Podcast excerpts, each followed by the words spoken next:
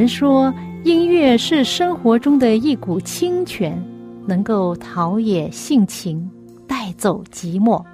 朋友，您喜欢哪一类音乐呢？爵士音乐、摇滚乐、乡村民谣、小调，还是古典音乐呢？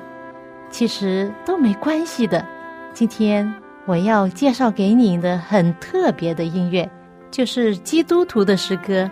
这些诗歌更能够表达出人性本质里面的良善，对爱与被爱的向往，对人与人之间和人与上帝之间最真诚的感觉。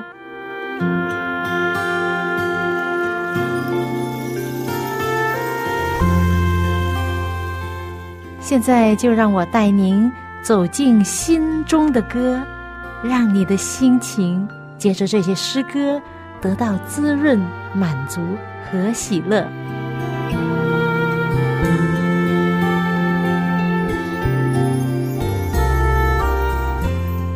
各位亲爱的听众朋友，您好，我是肖阳，很高兴我们又在节目中相会，欢迎您的收听。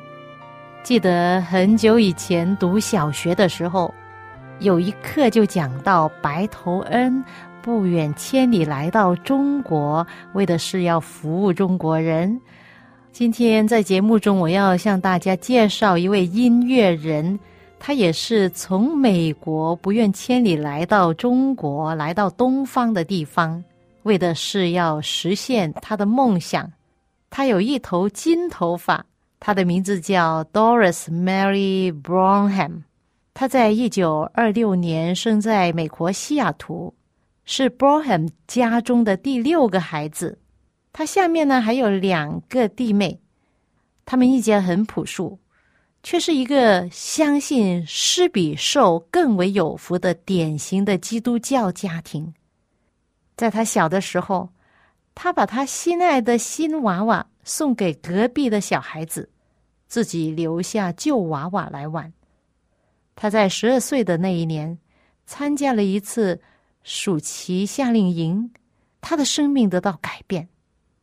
一个来自中国的布道家把中国放进了他的脑海里。这位中国牧师讲述了中国种种的状况，然后呢就问，有谁愿意去中国呢？去帮助那里的人们呢？ Doris 马上就举起他的手，当时也只有他一个人举手。他强烈地感受到中国在呼唤他，当时他不知道理由何在。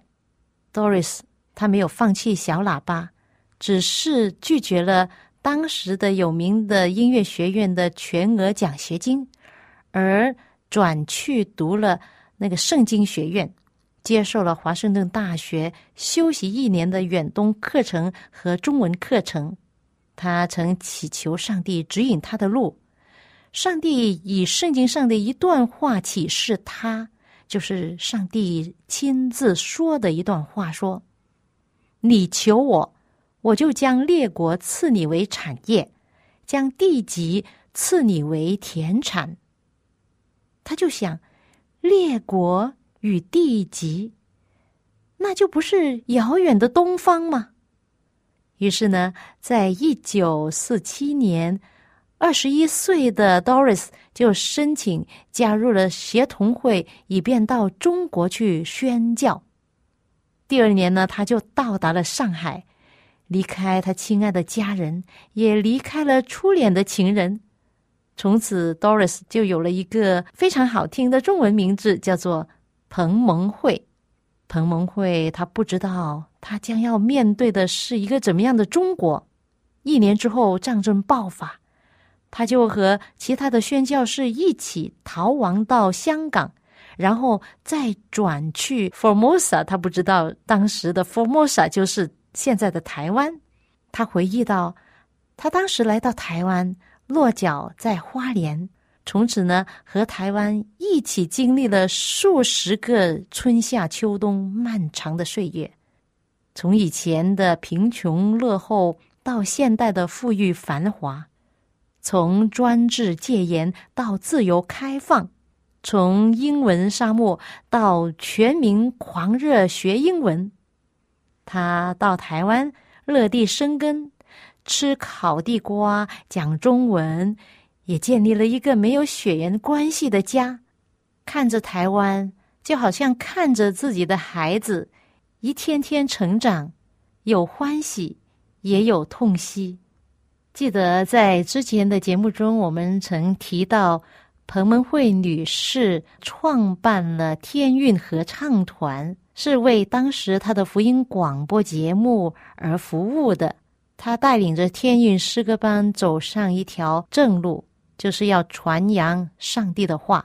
其中天韵合唱团有一个专辑是专门以圣经的话为歌词的，叫做《溪边的树》。现在让我们先来听这一首歌《溪边的树》。它像一棵树在溪水旁，哦，爱是结果子，也自不枯干。所幸主要是他顺利，一切所幸主要是他顺利。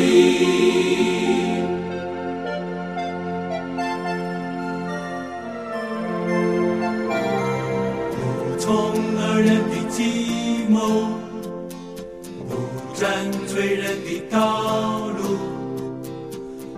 做邪门人的作为，不喜爱愚昧的行为，唯喜爱神的律法，昼夜不住的思想，这人变为有福，变为有福。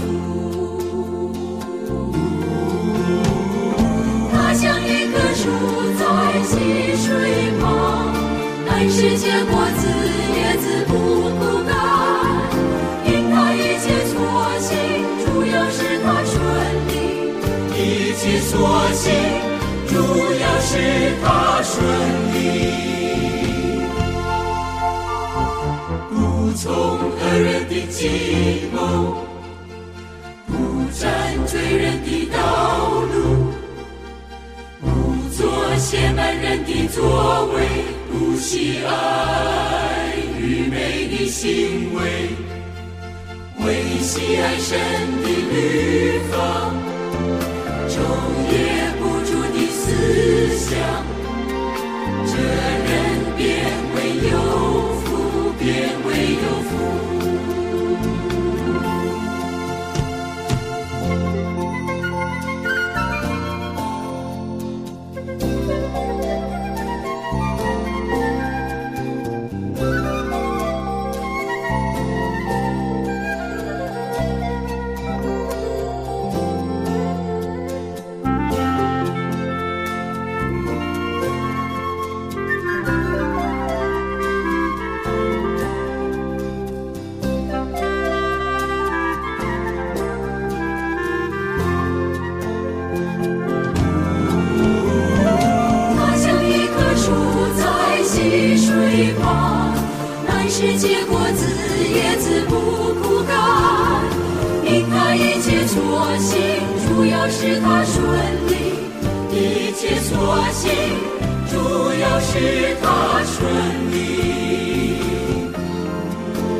这首来自天韵合唱团《溪边的树》。我们继续天韵合唱团主办人彭蒙惠女士的故事。彭蒙惠女士以一位传教士的身份来到台湾，是为了传扬上帝的爱。但怎么开始呢？于是呢，她就想到用广播的方式。于是呢，在台湾花莲就创办了台湾第一个福音广播节目。一上场就先来一段彭蒙惠小喇叭独奏。后来这个福音广播节目机构就扩展了，就搬到台中和台北录制。1962年，教育部委托复兴电台制作一个具有代表性的英文教学节目。那彭文慧以他的广播经验加上古道热肠，自然成为第一人选。空中英语教师正式开播，彭文慧开始了他近半世纪以来如一日的英语教学生涯。借着他在台湾越来越有名，一个在台湾教英文教了半个世纪的美国奶奶彭老师，就成了台湾的风云女性人物。很感恩上帝，他的空中英语教学非常成功。接着他就创办了3本杂志，第一本是《大家说英语》，第2本是《空中英语教室》，第3本是《Advanced 彭文慧英语》。这些英文书刊呢，成为台湾最大的月刊。这位亲切的美国奶奶头衔挺多的呢，她是台湾基督教救世学会的总会长，3本英文杂志的总编辑，有好几个荣誉博士学位，也是传教士。但是呢，她最喜爱人家叫她彭老师，很亲切啊。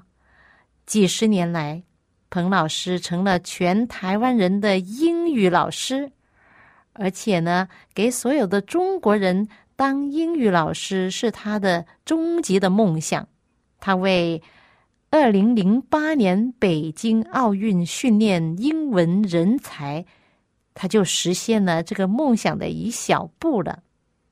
空中英语教室创办人国际职业妇女学会把2004年风云女性的烛光奖颁给了他。彭老师可以说是一个典范，是一个中国人的好朋友，他是一位献身给中国人的一位传教士。他放弃了他的初恋情人，当他父母亲去世的时候，他也错过了他们的葬礼。有人可能认为是不是他牺牲了很多，但是呢，很多人可能不理解一个献身的基督徒心理的追求。彭文慧曾经放弃了他的音乐，但是音乐又回来了，而且呢，是他生命中非常重要的一部分。在1963年，他与朋友创办了天韵诗班。最初的天韵诗班就是为他所设立的这个福音广播机构唱歌的，就是今天的天韵合唱团。刚才那首圣经诗歌《溪边的树》是来自圣经诗篇第1篇。现在我要跟你分享另外一首来自圣经诗篇63篇，是一首非常美的祷告诗，名叫《神啊，我寻求你》。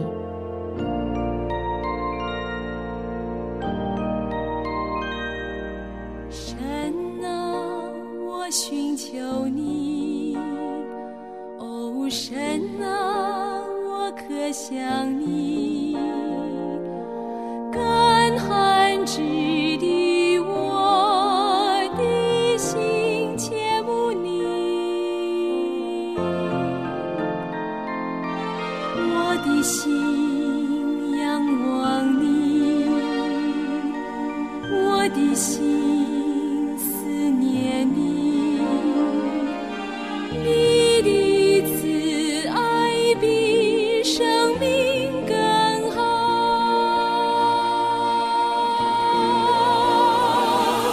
我还活着的时候要称颂你，我要以欢乐的嘴唇赞美你，你是我的主，你是我满足，我在你面前欢呼，我的心跟随你，你的手扶持我，你的慈爱比生命更好。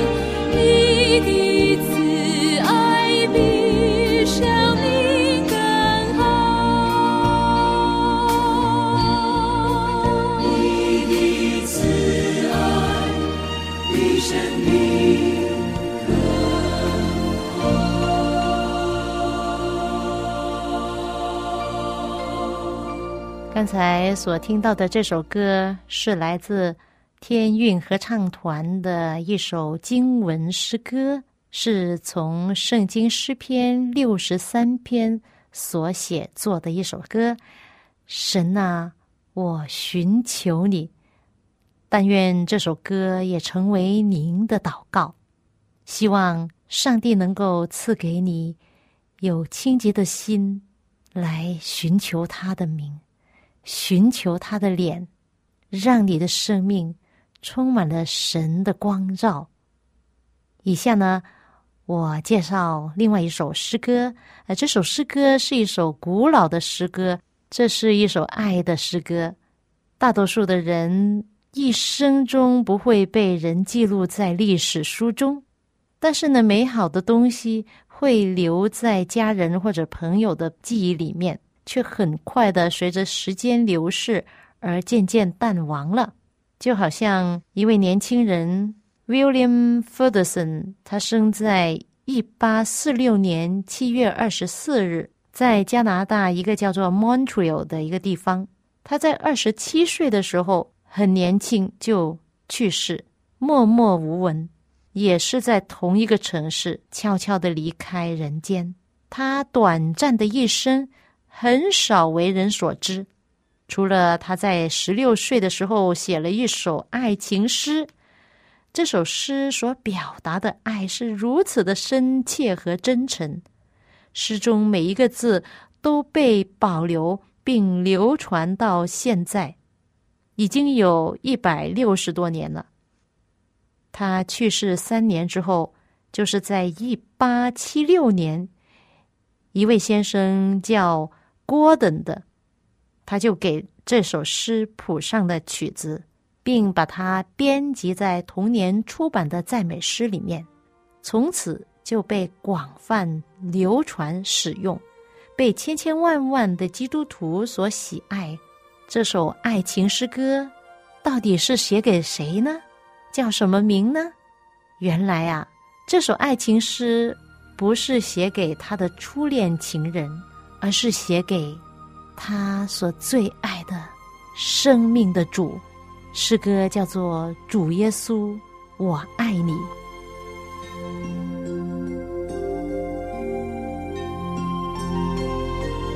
主耶稣，我爱你，因知你属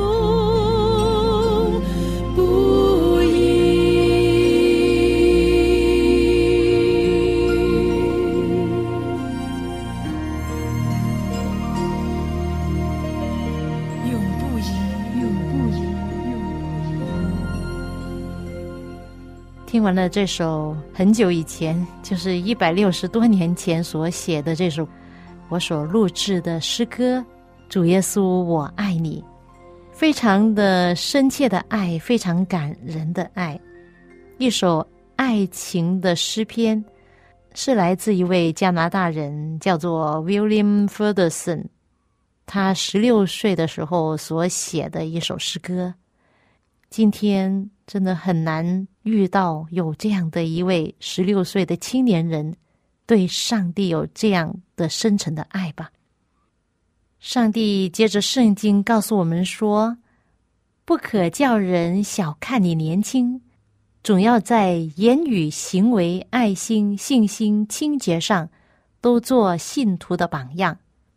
虽然这位年轻人 William Ferguson 在他27岁的时候就默默无闻地离开了世界，但是这首诗歌却流传了160多年，直到今天，是基督徒耳熟能详的诗歌。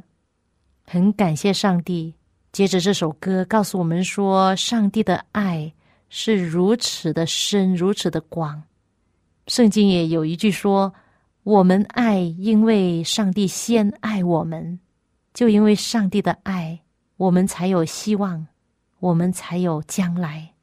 现在我要唱一首诗歌送给你，是来自圣经约翰一书4章12节，彼此相爱。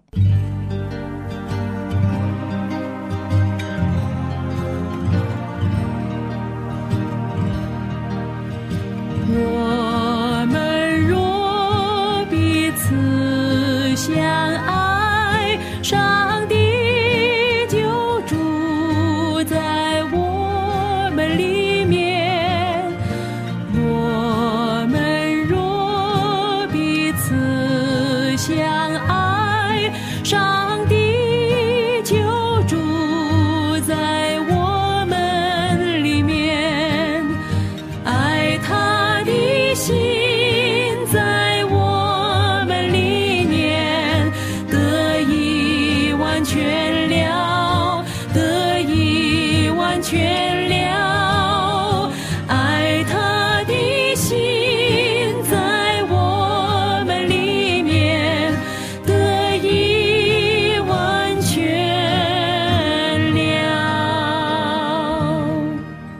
这是一首经文诗歌，是我以前所录制的，来自圣经约翰一书4章12节。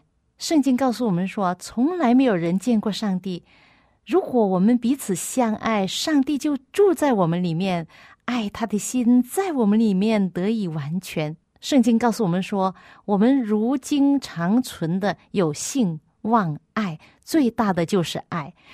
我就想到将来在永恒的岁月里面，信望就不需要了，因为我们已经亲身经历了所有一切所盼望的、所相信的，只有爱长存。